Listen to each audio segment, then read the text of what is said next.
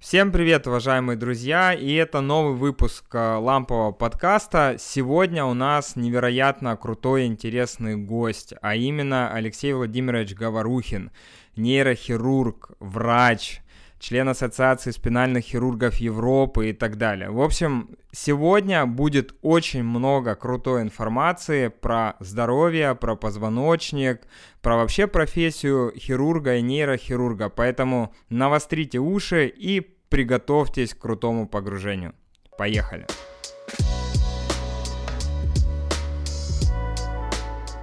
Здравствуйте, Алексей. Добрый день, очень приятно всех слышать. Мы сегодня с вами, круто, что у нас появилась такая возможность записать этот подкаст. А, чтобы все слушатели были в курсе, а, я Алексея Владимировича знаю достаточно давно, и это всегда какие-то супер захватывающие истории про операции и так далее. И это действительно тот человек, который безумно любит то, что он делает, готов об этом говорить часами. И мне интересно здесь с вами несколько моментов. Во-первых, как можно сделать более двух тысяч операций и продолжать любить то, что вы делаете? Вы даже сейчас, да, после операции? Да. А, и второй момент, который мне интересен, а, ну, конечно же, профессиональный путь, как вы вообще пришли именно к этому, потому что в медицине миллиард направлений, но вот любить спину, позвоночник, все, что с этим связано, это какой-то, мне кажется, особый а, такой контекст. И отсюда к вам такой вопрос. Ну, наверное, начнем мы издалека, да. Хотелось бы понять, у вас как вообще люди попадают в нейрохирургию? То есть у вас э, родители, врачи или как, как это происходило? Расскажите. Очень интересная история. Оба родителя мои инженеры, электрики. Ага. И, в общем-то, вся моя семья связана с электричеством, и никто в семье, насколько я знаю, на ближайшие несколько поколений с медициной не связаны вообще от слова совсем. То есть вы первый. Я, получается, первый, но если брать семью Говорухиных, то не единственный, уже четыре человека в семье Говорухиных врачами работают. Вот. Так случилось, что в свое время, ну, наверное, хорошее слово было родителей, которые сказали, что есть смысл идти в медицину, потому что на сегодняшний день, ну и на тот момент, 25 лет или 30, наверное, лет тому назад, Медицина это была одна из тех специальностей, в которых можно было развиваться, можно было что-то делать творчески, можно было иметь возможность лечить людей, ну и желательно этих людей лечить правильно. Угу. Пошел я сразу после восьмого класса в медучилище, причем удивительно, что это было отделение сестринское, и первый мой диплом это медсестры. Кстати, еще и параллельно с этим давался диплом секретарши, то есть человека-машинистки. Угу. Чем я тоже горжусь, хотя печатать до сих пор не умею. Ага. Вот. И когда я закончил медучилище, закончил я его с красным дипломом, по факту был 11 класс, но это как сейчас, наверное, 12 класс. Вот. Стал выбор идти, естественно, в э, медуниверситет, тогда это были институты. Так тоже получилось, что удивительным образом я поступал в Донецкий государственный институт, который сейчас украинский, угу. и чисто случайно туда не поступил. Интересно было то, что никто из ростовских э, ребят и девчат, которые поступали со мной, не поступил ни один человек. Потом ага. я только узнал, что все люди, которые закончили медучилище, должны были сначала отработать государственную повинность, да простят меня сильные мира всего. Да, эта повинность заключалась в том, что государство потратило деньги на обучение, обучение было бесплатным, и нужно сначала отработать хотя бы 2-3 года, а потом только можно идти в высшую специальность и получать, естественно, диплом врача. Собственно, так и случилось. Офигеть. Полтора года, да, я отработал. И, кстати, на следующий год, то есть через год, все, в общем-то, четыре человека, которые поступали в Донецк, поступили в Ростовский, тогда Ордена Дружбы Народов, Государственный мед Университет. Ну, он еще назывался институтом. Ага. Да, учились, нам повезло, мы учились с иностранцами. Тогда впервые я узнал, что те бананы, которые мы едим до сих пор, они являются кормовыми бананами, угу. а только маленькие бананы для людей. Это бананы. Это бананы. Угу. Вот, и это было так интересно, потому что для нас это была диковинка, мы это ели с удовольствием, а иностранцы смотрели на нас и говорили, ребят, мы ими коров кормим. А вы с таким удовольствием это едите.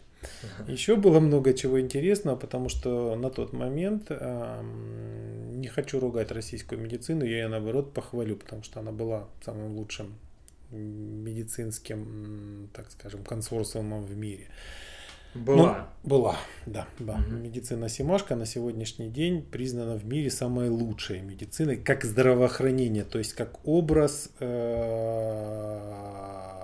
общего здравоохранения, ну так скажем, страны. Угу. Как профилактическое здравоохранение, как система именно здоровья, э, собственно, всего населения. Это было на сегодняшний день признано всем миром и похоронено нашим, к сожалению, здравоохранением. А может быть улучшено. Вот. И те учебники, которые были у иностранцев, поражали тем, что учебник был написан совершенно четко, было все выделено, где что нужно запомнить, где на что обратить внимание. И по учебникам иностранцам, естественно, они были на английском языке, было учиться гораздо легче. Но похвалю наши учебники для того, чтобы то же самое сделать с нашим учебником. На каждый из занятий, на каждое занятие нужно mm-hmm. было прочитать книжку, ну где-то 150-200 страниц. И правильных страниц там было 10. И вот наше мышление и развивалось в те годы тем, что мы учились выбирать из огромного количества информации ту информацию, которая ну, вот прям важная. Угу. И поэтому мышление российского врача, оно шире всех во всех странах, и этим я с удовольствием пользуюсь, когда имею возможность оперировать за границей, общаться с коллегами. У нас нет шор. То есть у любого иностранца есть так называемый стандарт, который, к сожалению, пришел и к нам в Россию. И вот эти шоры, стандарты, то есть любой зарубежный специалист старается клинический случай пациента или заболевание или болезнь подогнать под какой-то стандарт, который для них, ну вот, э, в котором легко разобраться и легко вылечить. У нас же благодаря вот нашим, еще еще раз говорю, нашим учителям, нашим учебникам, мы настолько широко можем мыслить, насколько только иногда нестандартно принимать решения, что все иностранцы этому очень сильно поражаются. Ну, я вот немного забегу вперед, я просто знаю, что вы, ну, супер много учитесь, э, и учитесь за границей в том числе.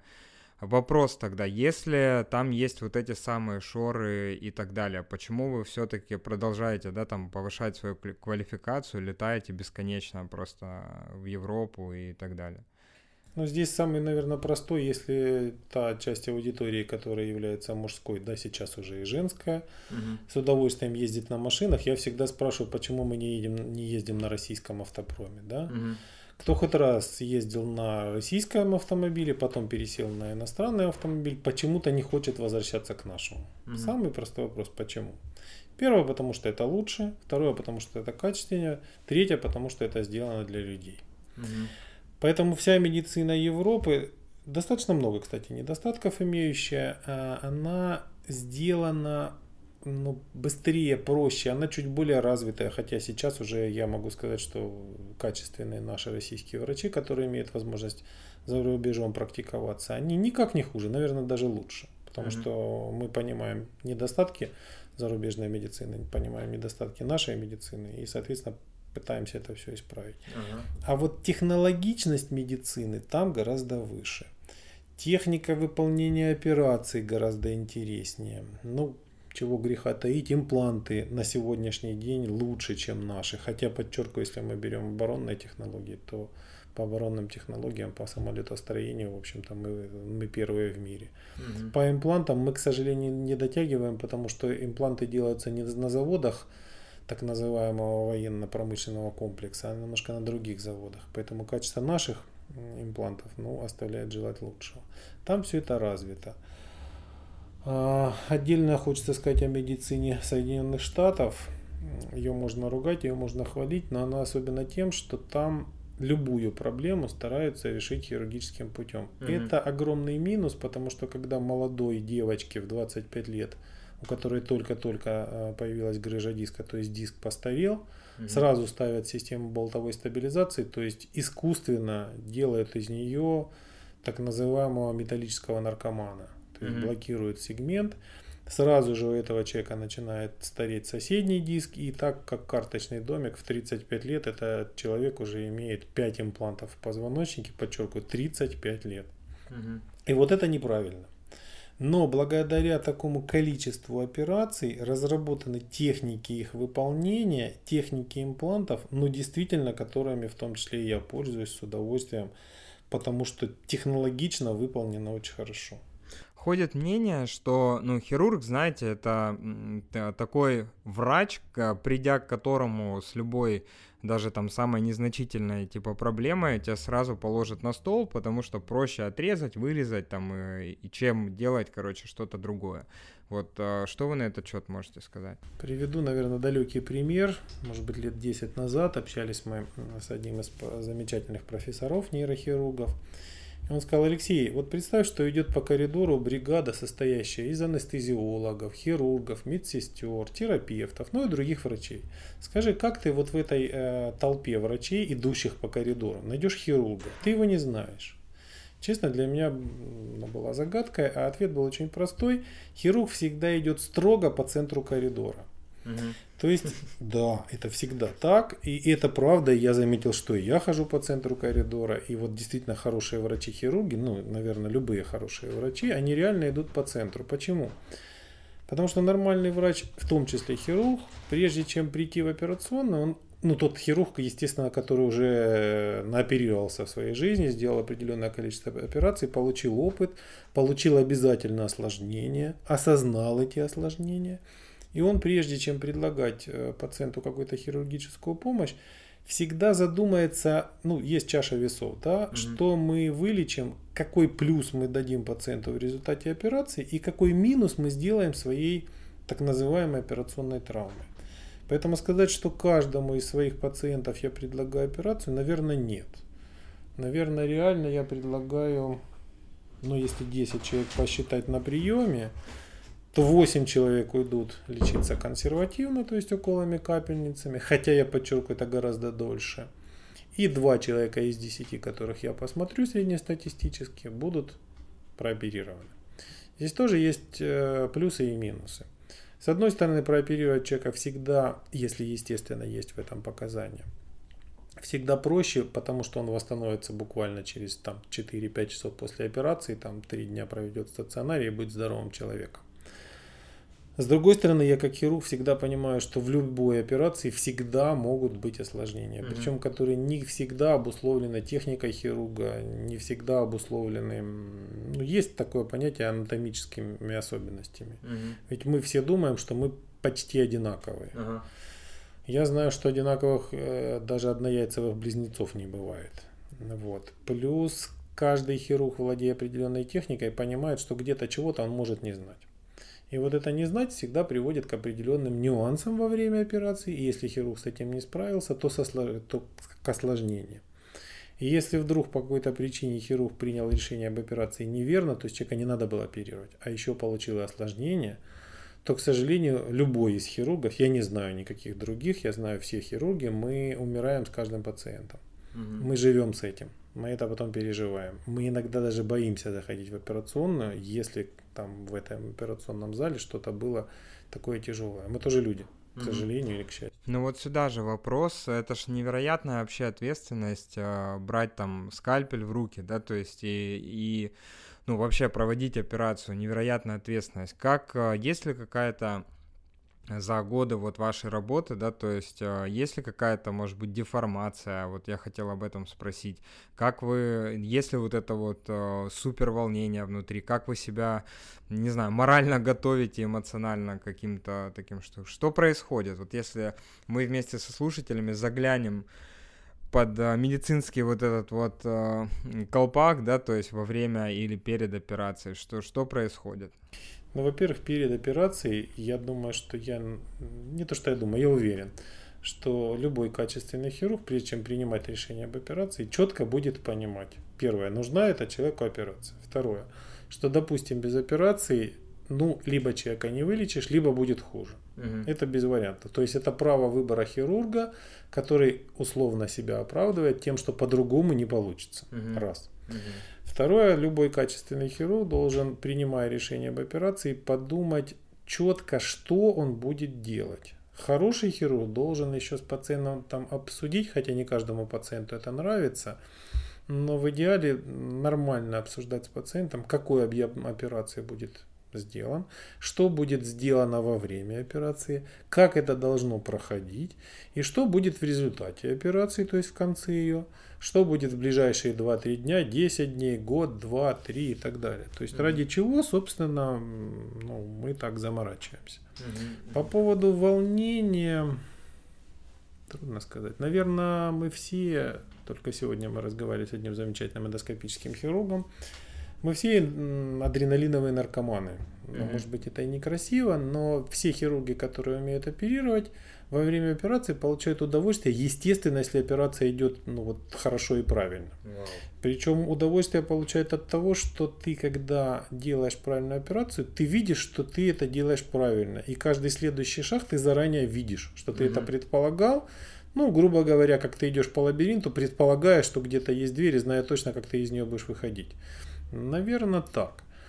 Наверное, сказать, что наши волнения, ну, наверное, они какие-то есть, но это волнения, ну, условно, физиологические. Mm-hmm. То есть, ну, я считаю, что если ты какой-то операции боишься, значит, не делай ее, поедь к коллегам, научись. Mm-hmm. Если у тебя нет уверенности, что ты ее сделаешь сам, не делай ее сам.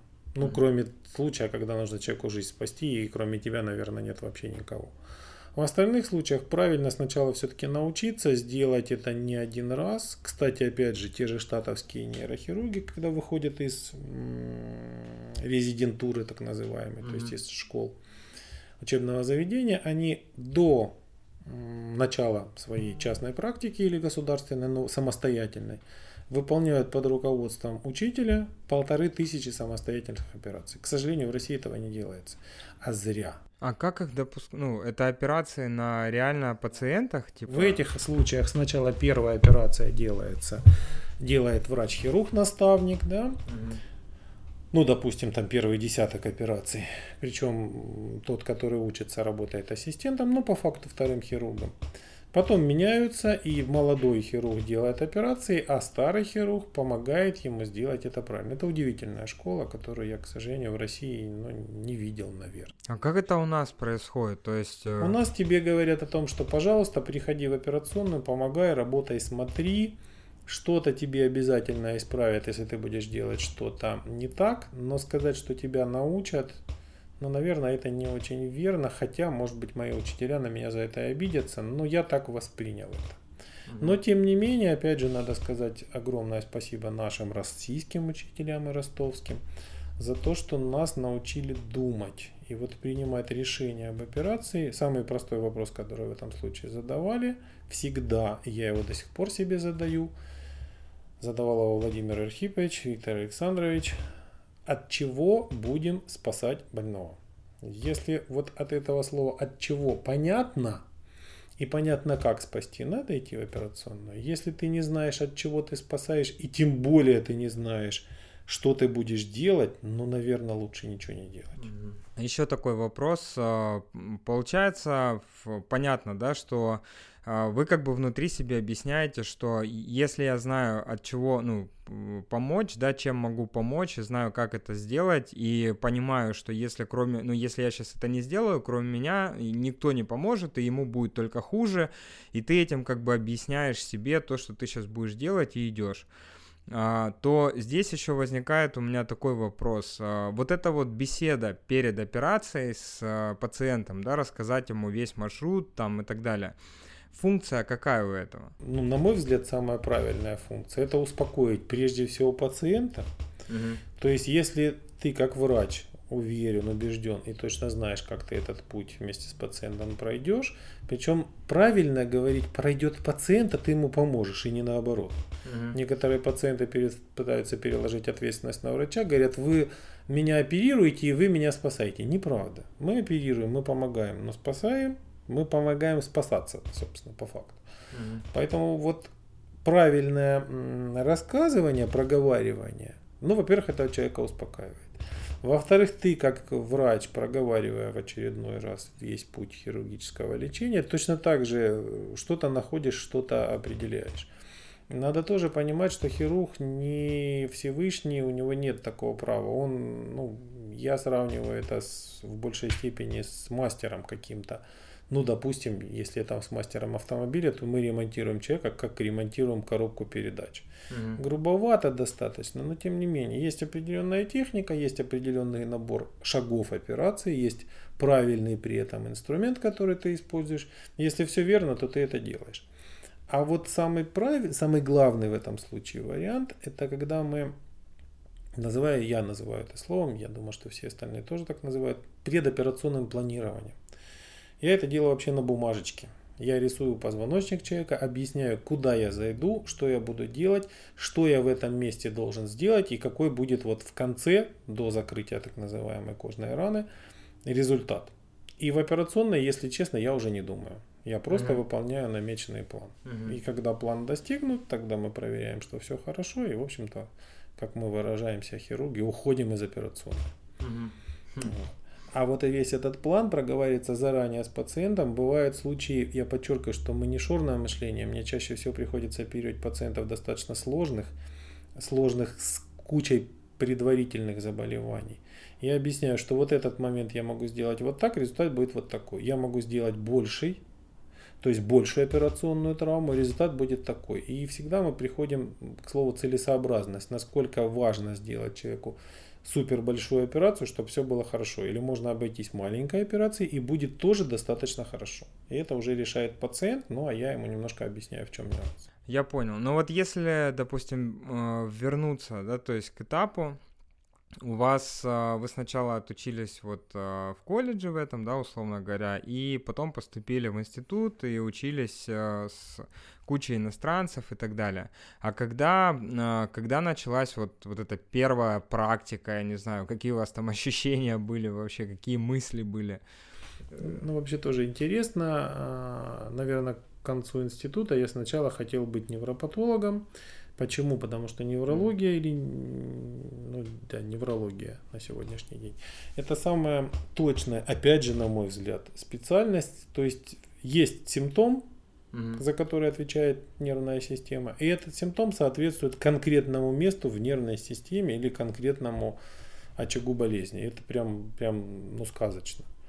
И поэтому вот этой точной наукой, ну, в общем-то, я загорелся, очень сильно горел, но в свое время одни из моих учителей сказали, Алексей, ты же вроде бы как э, мужчина, но не солидно мужчина быть невропатологом. Да простят меня мужчины-невропатологи, которые на самом деле действительно тоже есть очень хорошие невропатологи.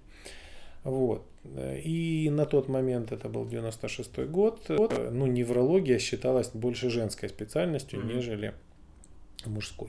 И мне сказали, иди в этом случае в хирургию, в нейрохирургию. И вот так случайно я попал в нейрохирургию, есть замечательный доктор, и до сих пор он работает. Я считаю тоже его одним из своих учителей, Александр Федорович Савченко. Тогда он открывал детское отделение нейрохирургии в БСМП-2, которое до сих пор работает. Угу. Вот, и мы стали, в общем-то, изначально детскими нейрохирургами. Это тоже огромная, замечательная школа, потому что, во-первых, детство – это более аккуратная хирургия.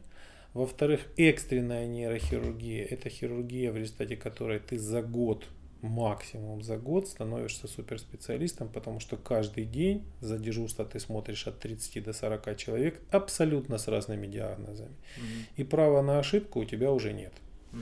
То есть даже если ты ошибся, спасибо Александру Федоровичу, который нас после дежурства оставлял, и говорил, Алексей, ты поставил неправильный диагноз, ты положил больного не в то отделение. Теперь бери его, лечи, разбирайся и переводи в то отделение. И это была колоссальная школа, я за рубежом такой школы не знаю, которая давала возможность вот прям быстро-быстро-быстро набрать все знания, которые ну, ты получаешь. Угу. Естественно, опять же, спасибо учителям, которые не мешали ошибаться. пробовать оперировать, да, и ошибаться в том числе. Естественно, надо понимать, что м, слово ошибка, это вот представьте, что вы идете по или едете по шикарнейшей а, автомагистрали, автобану, да, угу. внутри магистрали у тебя есть право выбора. Дальше стоит абсолютно жесткий забор. Поэтому надо понимать, что навредить пациенту нам никто не разрешал. Угу. Но внутри этой специальности всегда было твое право выбора, твое принятие решения и твоя самая главная ответственность за это решение. И вот за это огромное спасибо нашим учителям, которые дали возможность этого делать. естественно, с нас спрашивали всегда. И всегда был один вопрос. Ты, ты знаешь, что с больным случилось, ты можешь помочь, помогай. Не знаешь, не берись, учись. И вот прям за это вот отдельное спасибо mm-hmm. которая, в общем-то, вот в российской школе присутствует и, в общем-то, в ростовской школе отдельно присутствует. Мы говорили про некий вот этот вот э, такая операционная наркомания, да, то есть когда затягивает в этот процесс, и ты понимаешь, что адреналиновая, да, наркомания, что вот прям хочется... Сколько сейчас в среднем операций там в день, в неделю вы делаете? В России то в неделю идет 7 операций, если за рубежом я могу сделать в день 6 операций. Но, ну так, опять же, уже может быть с высоты определенных лет, я понимаю, что больше трех операций в день, если это делать каждый день, это уже тяжело и перестает быть интересным. Угу. Правда. И я общаюсь со многими хирургами зарубежными, которые живут именно в этом ритме 6 операций в день. Ну, во-первых, они делают все-таки 3 операционных дня в неделю, то есть 18 угу. человек прооперировали. И после четвертой операции, да простят меня опять же хирурги, хирург тоже устает. Угу. И ему вот этот интерес, вот этот драйв во время операции, он перестает как бы вот ощущаться, и человек просто работает. Не скажу, что четвертая, пятая операция в день у хирурга становится хуже, но удовольствие он на пятой точно не получает. Угу. На первых двух-трех получает удовольствие. Любой. Угу. Естественно, все мы устаем. Если операция была там 10-часовая, то мы вечером в день этой операции клянемся себе, что больше такие операции мы никогда делать не будем, больше не будем помогать людям, потому что они сами себя до этого довели. И буквально через два дня мы говорим, да нет, почему можем еще раз попробовать. Это вот, кстати, отдельная тема. Вот. А еще тема интересная, вот после того, как мы, в общем-то, получили, я получил специальность нейрохирургии именно российская, случайно абсолютно, первая моя практика была в госпитале Святого Мартина в Канах. Только это Каны, которые над Ла-Маншем на севере, mm-hmm. наверху. Там была замечательная клиника. Скоропомощная клиника, такая же, как наша больница скорой медицинской помощи. И вот что меня тогда поразило, во-первых, клиника стоит э, ну, ближе к воде. Во-вторых, вообще никакой суеты нет, в принципе, даже если это скоропомощная больница. Больной. Вот все четко, как по рельсам. Угу. Второе, то, что меня очень сильно удивило, а подчеркиваю, это было почти сколько, 30 лет тому назад, э, там хирург, оперирующий больше трех часов, уходит и отдыхает. Вот это меня удивило, потому что проходит, допустим, 6-часовая операция, три часа, раз уж мы залезли, подняли завесу хирургии внутри операционной комнаты в святая святых, вот, то есть проходит 3 часа, 2 часа 55 минут меняется операционная сестра, просто меняется. Никто об этом не говорит, это норма жизни.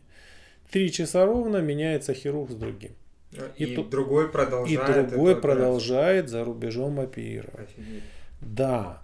Для меня это первый раз было просто шоком, честно. Мы закончили операцию, вернулись к первому хирургу, уточнили, он говорит, Алексей, ну прости, я в жизни оперирую там 10 тысяч операций, да. Mm-hmm. Если я буду, я научил учеников, у меня работают коллеги, наша техника, я подчеркиваю, это зарубежные клиники, техника зарубежных хирургов на 90% одинаковая. Соответственно, этапы операции одинаковые. Так же точно, как мы шагаем, делаем первый шаг, второй, третий, пятый, четвертый, двадцатый. И в общем-то они, если все штатно, одинаковые. Так и во время операции. Поэтому технически хирурги себя берегут. Наш российский хирург, я не знаю ни одного хирурга, который во время операции любой, хоть простой, хоть сложный, встанет и уйдет, скажет, нет, пусть продолжает кто-то другой. Ну, не знаю ни одного. Вот мы, правда, никогда своих пациентов никому другому не доверяем, но, во всяком случае, тех хирургов, которых я знаю. А там это норма жизни. Норма жизни обусловлена, опять же, тем, что хирург должен иметь возможность правильно оперировать, правильно отдыхать. И, в общем-то, так, в глобальном смысле это определенный плюс пациенту, хотя если есть какой-то нюанс во время операции, в том числе и осложнения, то непонятно, кто за это будет отвечать. А что, э, вот э, можно какие-то, не знаю, там, три пункта, которые вам, ну, из-за которых вам нравится эта профессия, да, и три пункта, которые вам в ней не нравятся? Нравится это легко, наверное, сказать. Э, ну, первое то, что ты можешь реально человеку помочь. Причем, mm-hmm. ну, постольку, поскольку на сегодняшний день я занимаюсь в основном позвоночником, помочь избавиться от боли. Чаще всего в позвоночнике это хроническая боль, которая не дает спать, заставляет человека быть истериком, заставляет человека не верить в принципе в том, что он здоровый и счастливый. Вот это, наверное, первый пункт, который mm-hmm. дает плюс. Второй пункт это то, что я точно знаю, как вот эту боль у человека можно убрать. Это удивительно. Это определенный но через определенную школу надо пройти, чтобы четко понимать, где находится нервный корешок, в каком анатомическом канале он находится. Как сделать так, чтобы этот нервный ствол, который дает человеку боль, освободить, и чтобы этой боли не было. Это прям кайф. Mm-hmm. Да, это прям действительно кайф, потому что всегда после операции я спрашиваю всех своих пациентов, болит? Они говорят, да нет. Mm-hmm. Я говорю, вот вам хирург попался интересный. Повезло вам, наверное. Вот. И третий, наверное, фактор плюса, что для меня на сегодняшний день важным является не только просто человека прооперировать, да, а научить его быть здоровым вот и на далекое будущее. Потому что мне как-то жалко, то есть это правда, каждый из хирургов дарит частичку своей жизни, то есть если, допустим, я оперирую человека 2 часа, значит 2 часа своей жизни я дарю человеку, который, которого я оперирую. И мне, естественно, жалко, если этот пациент, который должен поправиться, да, по каким-то причинам от меня независящим или наоборот зависящим, если я ему не рассказал, как правильно себя вести, да, испортит мою хирургию. Мне прям жалко. И прям это удивляет пациентов, когда они говорят, Алексей Ильич, а почему вы нас так ругаете? Я говорю, потому что я хочу, чтобы вы поправились. Для меня это важно. Иначе я бы мог прооперировать не вас, а какого-нибудь другого, и опять же частичку жизни отдать другим. Слово минусы, да, наверное, нет. Минусы бывают только в случае, когда ты просто физически устаешь от операции. В этом случае это не минус, а раздражение. Причем раздражение, в общем-то, даже не на себя, а на своих коллег-невропатологов. Опять же, да. Или на пациентов, или и на себя, и на невропатологов, и на пациентов одновременно. То есть, когда человек запускает свое состояние до такого жуткого состояния, что и хирургу тяжело помогать. Вот mm-hmm. всегда хочется спросить, а где ты был 10 лет назад, 5 лет назад, 3 mm-hmm. года тому назад, да? Когда можно было прооперировать, ну, есть выражение в хирургии малой кровью, то есть маленькой операции, да? А ты себя запустил. И вот э, ты себя запустил, я пытаюсь это все исправить, я от этого сильно устаю. Угу. И вот прям вот это, ну, это минус, ну, минус временный. А вот так, честно говоря, я больше даже и минусов особых не знаю. А, вы занимаетесь, э, ну, сейчас, да, вот э, уклон такой именно связанный со спиной. И есть ли такая штука, что вы вот идете по городу просто и смотрите на спины искореженные, я не знаю, сутулые, горбатые, кривые. Вот, ну, насколько это... Что вы чувствуете вообще, когда вы видите нарушения в осанке? Хотя, мне кажется, они есть у всех просто. Ну да, опять же, ну, во-первых, ну, мне просто хочется тупо, если представить, что человек согнул плечи, сгорбился вперед, да, спрятал голову где-то там между, не знаю, плечами и животом, mm-hmm. да, стал похож на какого-то круглого гоблина, извиняюсь. Да, вот хочется прийти, прям стукнуть между лопатками, чтобы человек, ну, хотя бы выпрямился. А, у нас в хирургии это называется сагитальный баланс. Так вот, а, да, если кому-то интересно, может лезть в интернет, почитать слово сагитальный баланс позвоночника, сильно удивиться, как это все сложно, казалось бы. Угу. Хотя на самом деле все до банальности просто. То есть я просто объясняю человеку, что нужно определенным образом поднять голову, да, чтобы линия глаз находилась горизонтально. Поднять плечи и расправить их назад. Угу. Все. И все остальное подстроится автоматически. Я понимаю, что первые наши родители, в том числе, может быть, и я как родитель, ругая своих детей, пациентов или еще кого-то, заметьте, когда вас кто-то ругает, вам прям хочется голову куда-то спрятать. Вот прям хочется. И когда этот процесс происходит достаточно долго и давно, мы привыкаем к этому состоянию спрятанной головы. Да? И мы так и ходим. Вот это хочется очень сильно выпрямить человека. А, я это вижу, прям больно смотреть, потому что я сразу понимаю, насколько неправильно в этом случае работает позвоночник и насколько он быстрее начнет стареть. Нормальный человек, который ведет нормальный здоровый образ жизни, должен жить до 300 лет. Скажите, сколько людей проживают 300 лет? Я знаю людей, которым за 100, и они устали жить. Никто не мешает, просто устал. Когда уже это закончится. Да? да, и вот в этом случае хочется сказать, ребят, ну так давайте жить хотя бы не 30, и не 40, и не 50 лет, а хотя бы 100. И давайте жить качественно. Поэтому вот когда вот прям по улице идешь, вот прям, прям хочется что-нибудь сказать. Я очень часто стараюсь об этом говорить, потому что, подчеркиваю, надо выпрямить голову, вытащить ее из плечи, плечи отвести назад. Все банально. Для женщины, ну для мужчин это отдельная тема. Женщинам я говорю, посмотрите после этого, как на вас начнут реагировать окружающие вас мужчины. Обратите на это внимание. Порадуйтесь. Порадуйте, наконец, мужчин своей красивой там грудью, осанкой, там чем угодно. Да? Хороший же есть фильм, который назывался служебный роман, да? Да, Вся да. скукожится и пошла асфальт вдалбливать. Так вот, нежелательно это делать. Лучше распрямиться. Причем я подчеркиваю, что вот это состояние так называемого полета плеч, да, состояние головы, оно ваше и эмоциональное состояние улучшает. Вы прям радоваться начинаете.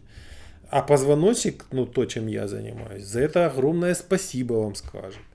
Естественно, надо понимать, что мышечный каркас позвоночника, именно мышцы позвоночника, и тут со мной согласятся все мануальные терапевты, физиотерапевты, клиники Бубновского, Дикуля и так далее, что только каркас позвоночника держит позвоночник от старения. И если мышц нет, ни один хирург, ни один физиотерапевт, никто кроме вас – не даст вам мышцы. И ими надо заниматься, нужно вести активный образ жизни, нужно мышцы качать, тогда позвоночник будет здоровым, а мне, может быть, будет делать нечего, хотя вряд ли. Угу. Потому что 80% э, населения земного шара страдает заболеваниями позвоночника. Кстати, тоже хочу сказать, надоело. Потому что нет такого понятия, как остеохондроз, с которым вы ко мне приходите. Ага. Остеохондроз – это неправильно переведенная МКБ, международная классификация болезней. Она никакая не международная, а штатовская. И неправильно переведенный термин остеохондроз, который у нас применяется ага. в России. На самом деле остеохондроз – это заболевание крупных трубчатых костей, то есть плечевой кости, тазовой кости, ну, голени, да, голени, да. Вот. У крупного рогатого скота чаще всего туберкулезная этиология. То есть, простите, ну совсем не тот термин, который в России применяется, но, к сожалению, он устоялся в течение, наверное, двух, да какой, наверное, шести десятков лет, и вот до сих пор этот термин применяется. На самом деле термин называется дегенеративно-дистрофическое заболевание позвоночника. Но, подчеркиваю, не каждый врач этот диагноз ставит, поэтому вы приходите все с диагнозом остеохондроз – которого в принципе нет. Обалдеть. Еще вопрос э, сюда. Э, из таких вот случаев, вы, вы сказали, что да, 80% э, там людей страдают заболеваниями позвоночника, но если взять э, яркий, яркий, наверное, самый яркий случай в России заболевания позвоночника, это Плющенко, да, и я знаю, что у вас много что есть на эту тему сказать и, и, и так далее. Ну вот можно как-то прокомментировать э, его со, ну, состояние, что с ним вообще происходило и почему получилось так, как получилось? Да с удовольствием. Но на самом деле нужно понимать, что профессиональные спортсмены – профессиональные спортсмены это олимпийцы. Это предел возможностей человека. Не зря очень часто у нас в мире идут так называемые допинговые скандалы и так далее. То есть на самом деле для того, чтобы установить какой-то мировой рекорд или какой-то рекорд, нужно прыгнуть выше своей головы. Хотя я думаю, что люди, которые прыгают, говорят, что это легко. Угу. Так вот, то есть есть физиологическая возможность человека, а есть надфизиологическая. И вот когда идут наднагрузки, то над нагрузки сверхнагрузка, естественно, разрушают. Ну, в данном случае, если у Плющенко, то это последний диск L5S1, который у него был разрушен. И когда его прооперировали, замечательную, кстати, конструкцию установили, болтовую систему стабилизации. Хотя есть, подчеркиваю, мнение других хирургов о том, что не всегда нужно позвоночный сегмент замыкать и ставить болты, хотя, наверное, в тот момент другого не было возможности поставить. Еще раз говорю, я же не лечащий врач Плющенко. Вот. И когда хирург, спортсмен, вернее спортсмен, начинает нагрузки раньше, чем ему разрешил хирург, не всегда конструкция может выдержать эти нагрузки. То, что, собственно, у Плющенко и получилось. Естественно, потом была, но хотя тут тоже надо сказать, что сломанные болты никогда в спинной мозг не внедряются, это отдельная тема, потому что там, где находится спинной мозг, болтов нет в принципе, они находятся в мышцах, и максимум, что в момент перелома винтов человек испытывает, это реальную боль. И боль, в общем-то, обусловлена тем, что сломанный болт просто находится в мышцах, ну, как и любое народное тело. Угу. До спинного мозга, подчеркиваю, там еще 10 сантиметров и даже до корешков 4 сантиметра. Вот. Естественно, была вторая операция по удалению шурупов. Естественно, надо понимать, что мышечный каркас позвоночника каждый хирург только может разрушить. Угу. Все мы об этом знаем. А я уже об этом говорил, что мышцы как раз позвоночника и держат, собственно, позвоночник. И чем меньше мы стараемся их разрушить, тем, в общем-то, лучше в будущем пациенту. Насколько я знаю, эта операция у Плющенко не одна. Еще, опять же, уже в наших СМИ, вроде бы в 2014 году у него была операция на шее. Наверное, по замене диска, потому что картинок я не нашел. И совсем недавно в этом году была операция, тоже, наверное, по замене диска, после которой есть замечательные красивые картинки, как он катается и, в общем-то, восстанавливается. Мне в этом случае есть тоже замечательный фильм, называется «Белое солнце пустыни», и там есть колоритный персонаж, который говорил «Мне за державу обидно». Угу. Так вот, я хочу сказать не только от своего имени, а от имени многих нейрохирургов спинальных, мы прекрасно умеем оперировать так же точно, как и в Израиле. Не лучше, не хуже, наверное, так же. Вот. А, технологии, импланты, которые есть за рубежом – ну, 90%, наверное, реально доступны нашему российскому потребителю, потому что все эти импланты имеют сертификаты, в том числе и российские. Естественно, они имеют международные сертификаты. Сертификат – это право установки этого импланта в той стране, где э, можно это ставить. Mm-hmm. Вот. И, соответственно, ну, практически любую конструкцию можно привести в Россию и поставить человеку. Естественно, все эти импланты, ну, во всяком случае, которые использую я, только высшего качества, тут тоже все просто. Я в этом случае всегда сравниваю имплант с автомобилем. Но опять же, я же мужчина, мне проще так сравнивать. То есть, если мы по каким-то причинам берем какой-то автомобиль, который не очень качественный, но у нас, допустим, не хватило на него денег, то через какой-то промежуток времени мы понимаем, что автомобиль нас не устраивает, мы его продаем, берем другой. В позвоночнике, к сожалению, не всегда мы можем поставить имплант, вытащить и поставить другой. Чаще всего все ревизионные импланты стоят как минимум дороже и как максимум приводят ну, дополнительную травму. Я не говорю о том, что вы как пациенты проходите дополнительный наркоз, дополнительную операцию, дополнительный стресс. Как-то, ну, мы как хирурги иногда об этом не задумываемся. Вот, поэтому, если, опять же, ставить абсолютно качественные импланты, то, в общем-то, прекрасно. Опять же, насколько я знаю, потому что имею опыт операции за рубежом, One day surgery, то есть один день любой пациент проходит в стационаре хирургическим, потому что койка хирургическая дорогостоящая. И от 3 до 7 дней он находится в гостинице рядом с клиникой, ну или где-то совсем рядом, угу. Где, в общем-то, за ним наблюдают. Итак, получается среднестатистический вариант 8-10 дней. Можете посмотреть, Плющенко, по-моему, на 10 день только вернулся. А если делать хирургию в России, я своих пациентов отпускаю чаще всего на третий день, иногда на пятый. То есть, простите, на в два раза быстрее. Естественно, я отпускаю пациентов, которые находятся где-то рядышком и при возникновении любого осложнения могут вернуться. Угу. Но при этом находиться в стационаре, пугаться, Э, вести какой-то некомфортный образ жизни совершенно не нужно. Поэтому на самом деле я хочу э, с гордостью сказать, что мы, российские хирурги, умеем оперировать практически на сегодняшний день на уровне лучших клиник зарубежных. Причем это правда. Потому что, имея возможность оперировать за рубежом, мы можем сравнить свою технику с врачами-хирургами, свои результаты. И приятно то, что когда мы сравниваем свою хирургию с зарубежными коллегами, зарубежные коллеги очень открытые. И с удовольствием мы рассказываем о своих каких-то нюансах, в том числе, кстати, ошибках. И на самом деле, чем больше мы говорим о каких-то своих ошибках, тем больше мы слышим об ошибках зарубежных хирургов. Вот. А соответственно, зная об этих ошибках, мы знаем, как их решать, а еще лучше, как в них не попадать. И, соответственно, ну, в общем-то, я считаю, что на сегодняшний день ну, практически любая система, которая есть в мире, может быть установлена, в том числе и в России, и никак не хуже.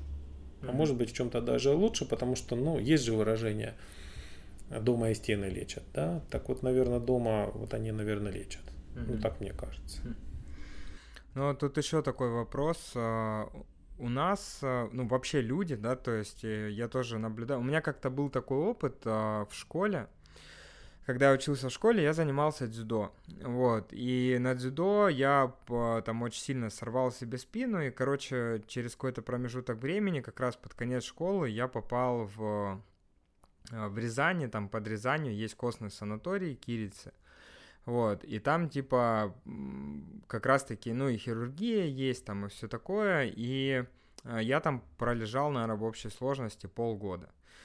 Вот, а за эти полгода там меня кололи витаминами, укрепляли мышечный каркас, я делал кучу там ЛФП там и так далее. Вот, э, и я помню, как э, я насмотрелся на такое количество сколиозов, кифозов, я не знаю, ну, кифосколиоз, ну, про, просто вот миллиард разных вариаций.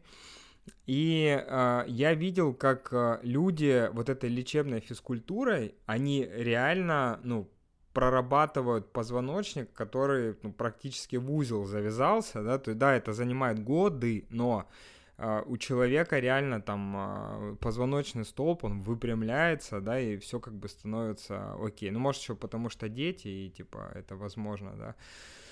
Я вот что хочу спросить.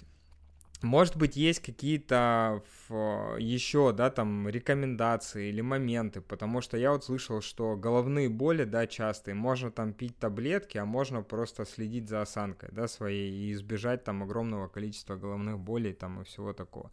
Может быть, есть какие-то советы, рекомендации, что-то о каблуках, вот есть же женщины прекрасные, сейчас весна, да, то есть вот они любят э, чего-нибудь такое эдакое. Как вообще каблуки влияют на... Сразу по очереди. Угу. Первое сколиозы, да, э, если это ребенок до, ну, наверное, 12-15 лет, пусть меня чуть-чуть поправят мои коллеги, потому что этой темой я сейчас хирургической уже не занимаюсь, но так называемый мягкий сколиоз, то есть тогда, когда позвоночник незрелый, угу. не справляется с нагрузкой и начинает действительно в узел завязываться. Угу. Все верно.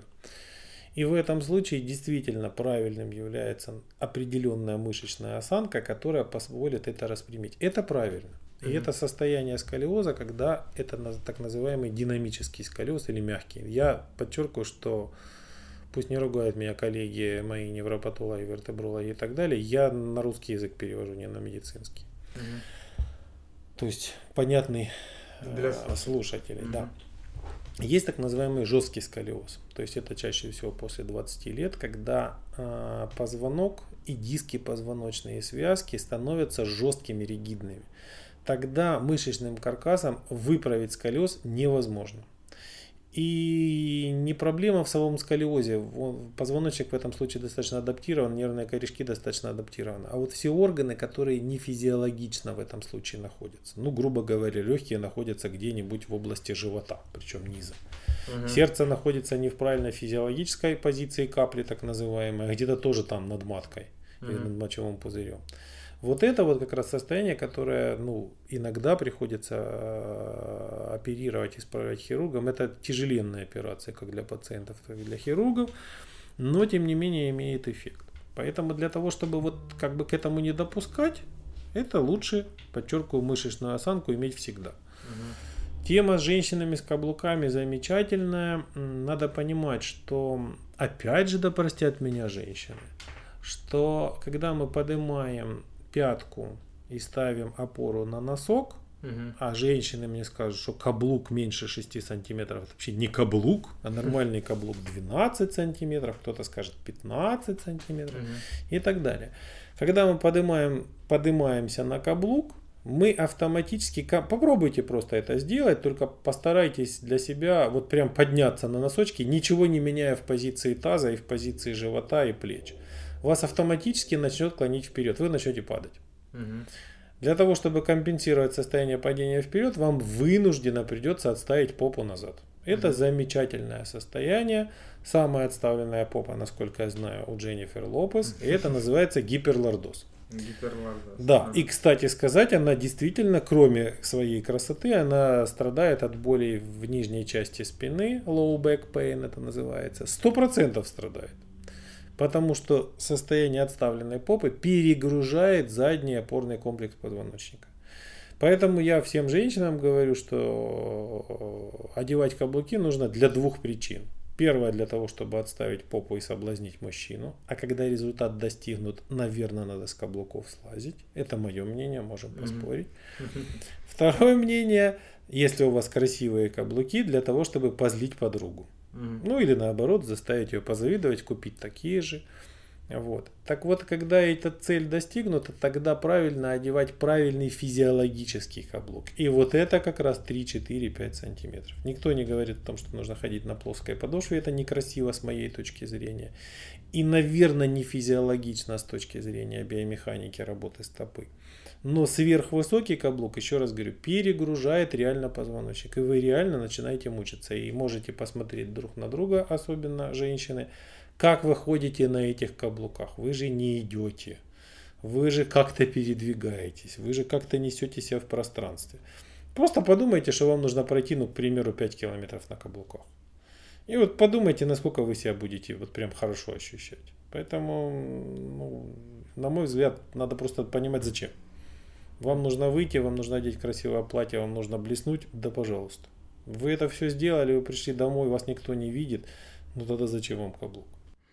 Да, ну часто вот э, я замечал там в компаниях, да, то есть, ну, офисные, когда сотрудник, э, есть, э, ну, обувь, скажем так, в которой человек добрался до рабочего места и уже в офисе переобулся в каблуки и там погнал, да, то есть и целый день, ну, по сути, человек э, вот э, находится в таком вот состоянии. А что скажете про, может быть, это, конечно, другая какая-то история, но про моду сейчас э, ходить всем поголовно в кроссовках 24 на 7 э, и так далее. Вот как, какой фидбэк нас ждет, короче, всех отношения бесконечного количества кроссовок? Ну, первое, насколько, опять же, меня учили как врача, резина – это спортивная обувь. Спортивная обувь предполагает занятия спортом. Занятия спортом – это обычно не более двух часов. Поэтому даже кроссовки чаще всего в, своей, э, в своем составе подошвы имеют резину или резиновый компонент. То есть это не очень физиологично для ноги. Второе, определенная мягкость э, опоры, угу. оно создает дополнительную нагрузку на саму стопу. Поэтому, на мой взгляд, кроссовки вещь классная, но опять же для чего? Для того, чтобы удобно пройти чуть-чуть, да. Для того, чтобы ходить постоянно, мое личное мнение нет. Хотя, ну а еще мы же имеем моду эти кроссовки не завязывать. Mm-hmm. То есть у нас нет опоры, то есть когда мы становимся на стопу, стопа плоская. Mm-hmm. Ну, ну, условно, конечно, плоская. Там есть замечательные три изгиба, о которых вы тоже не знаете. И не один изгиб, а три. Угу. Вот. И на самом деле у стопы есть всего лишь три точки опоры, а не так, как вы думаете, плоскости. И вот когда эти оп- точки опоры м- плавают, это создает дополнительный дискомфорт. Естественно, если мы не держим стопу, то есть э, обувь нас не прилегает с определенной степени плотности, у нас ну, тоже спорный вопрос, но чаще всего развивается в том числе и так называемая косолапая стопа, да, mm-hmm. вальгусная, варусная. Этим любят заниматься травматологами. Но это, кстати, болезнь нашего ну, как бы, века на сегодняшний день. Поэтому я, ну, я вообще за то, чтобы любая обувь одежда была физиологически удобная. Угу. Вот. Так же точно, как к офисным работникам, меня всегда это очень сильно убивает. То место рабочее, ведь нам никто не преподает физиологию рабочего места, здоровье рабочего места. Да? Mm-hmm. То есть, когда мы сидим, наше бедро должно находиться горизонтально. То есть стул должен быть равен высоте нашей условно голени. То есть когда вы сидите, стопа должна ровно, ровно плоско стоять. Если вы сидите с прямой спиной, я надеюсь, мы понимаем слово прямая спина, то опущенные плечи, согнутые на 90 градусов локти, это высота вашего стола.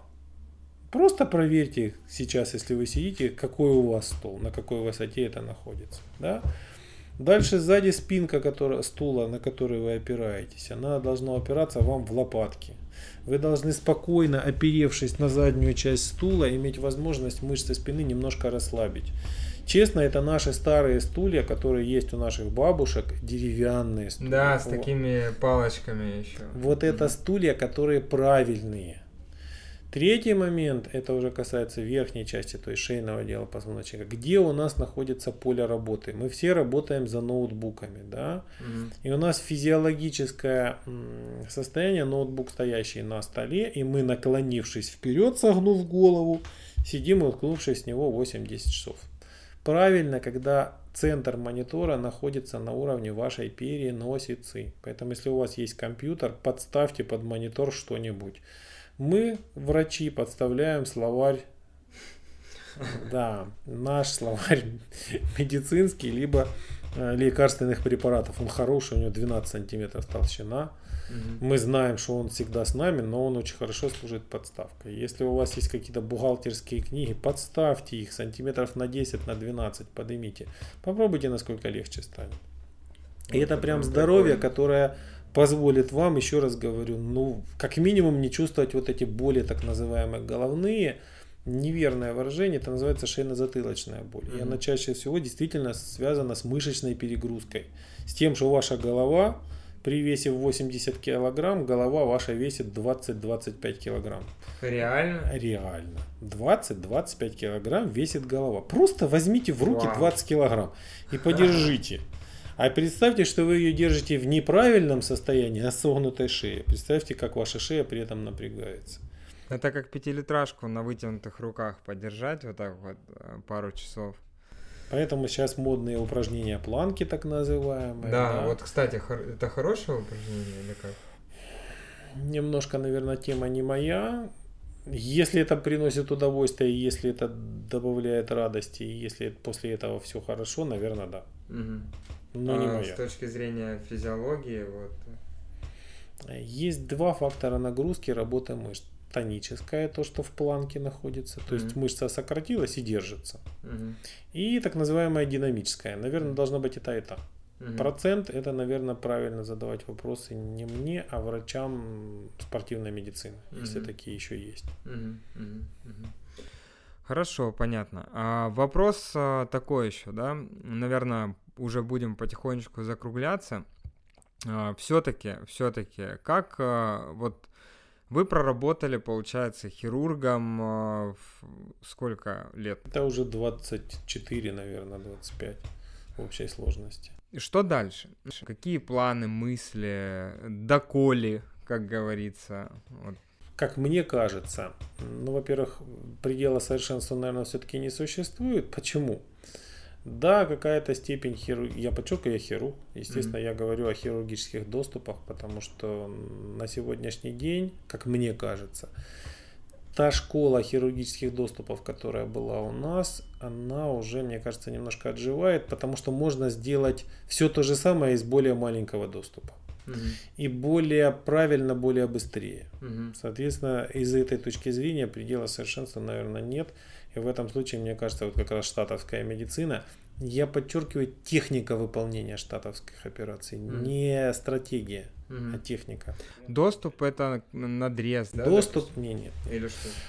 Что такое для хирурга доступ? Mm. Для вас, как для слушателей, это кожный разрез. То есть хирург ага. взял скальпель и разрезал. Mm-hmm. Так вот, чем ближе к точке, куда хирург хочет попасть, он разрезает, тем это правильнее и быстрее. Но mm-hmm. не всегда это возможно, потому что на пути хирурга есть сосуды, есть сердце, есть легкие, mm-hmm. есть определенные мышцы, есть нервная система, через которые пройти нельзя. Угу. Поэтому хирург начинает исхищряться и заходить как-то в обход этих сосудов. Угу. Это первое.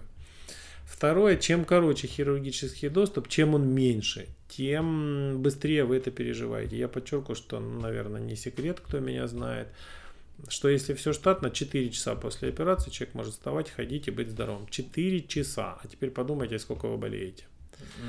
А, второй момент, если операция сделана очень хорошо и правильно, то никаких обезболивающих препаратов, ну таких э, вот прям больших, не нужно, потому что не болит. И это прям удивительно. И когда у меня человек, я всегда задаю вопросы, родной мой, есть боль, которой нет совсем, это 0 баллов, и есть боль, от которой ты хочешь повеситься, это 10 баллов. Mm-hmm. Насколько баллов болит послеоперационная рана? Мне человек говорит обычно 1-2 балла. По моим понятиям, вы сейчас, сидя в офисе, испытываете любую боль в спине, в голове уже на 3 балла. Она вас уже беспокоит. 2 балла это то, та боль, которую вы почувствуете, только если вам совсем делать нечего, и прям будете прислушиваться к себе. Угу. Соответственно, не болит. Вот. А, третий момент это на сегодняшний день, чем раньше хирург оперирует, естественно по показаниям, угу. но тем быстрее вы восстановитесь тем быстрее и качественнее, потому что я не, вообще не понимаю, для чего человеку нужно страдать. Ну, если есть такая... Э, Такое желание. Желание, да, пострадать, то, наверное, это мазохизм, да, mm-hmm. но это психиатрическое заболевание. Во всех остальных случаях мы страдаем не потому, что мы хотим страдать, а потому что нам сказали, что нужно пострадать, нужно выстрадать, потому что по-другому нельзя. Mm-hmm. На самом деле можно. Mm-hmm. Планы грандиозные, ну, наверное, пора, пора делиться опытом. Mm-hmm. Наверное, это надо делать, потому что когда-то, да, у нас есть замечательная школа, созданная Александром Болязиным. Наверное, наверное, надо эту школу продолжать, потому что, подчеркиваю, за державу обидно. На сегодняшний день мы можем, как хирурги России, как хирурги Ростова, говорить о том, что мы что-то умеем. Конечно, я как хирург считаю, что мы много чего умеем. Mm-hmm. И прям очень много умеем. И это подтверждается нашими выступлениями, как нас оценивают наши коллеги зарубежные. Поэтому, наверное, надо делиться. Угу. Надо рассказывать. Плюс второй момент, ну прям, прям боль. Да, это нужно рассказывать вам как пациентам, вам как врачам, как невропатологам, как там, гинекологам, травматологам о том, что существует безопасная медицина, безопасные операции, качественное простое лечение. Прям от слова совсем. И вот это вот прям, прям хочется нести, потому что с каждым пациентом, который приходит ко мне на прием, ну вот сейчас у меня лежит женщина, которая до операции я потратил два с половиной часа, объясняя, что ничего страшного нет. И подчеркиваю, что человек пришел, видя другого пациента, соседку свою, которую я прооперировал. Человек приехал в субботу, посмотрел на людей, которых я прооперировал, два часа провел в палате. Человек приехал в понедельник на госпитализацию, показывает мне руки. Говорит, Алексей Леонидович, 10 ногтей я сгрызла. Я спрашиваю, а что такое? Я боюсь.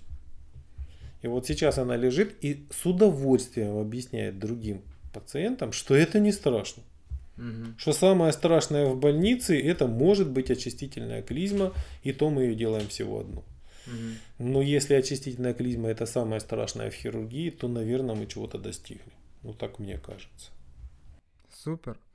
Спасибо вам большое. Это был прекрасный подкаст, как мне кажется. Уважаемые друзья, оставайтесь на связи, слушайте, следите, смотрите, а самое главное, уважайте свой позвоночник, и он будет уважать вас. Все, пока-пока. Спасибо, удачи и будьте здоровы.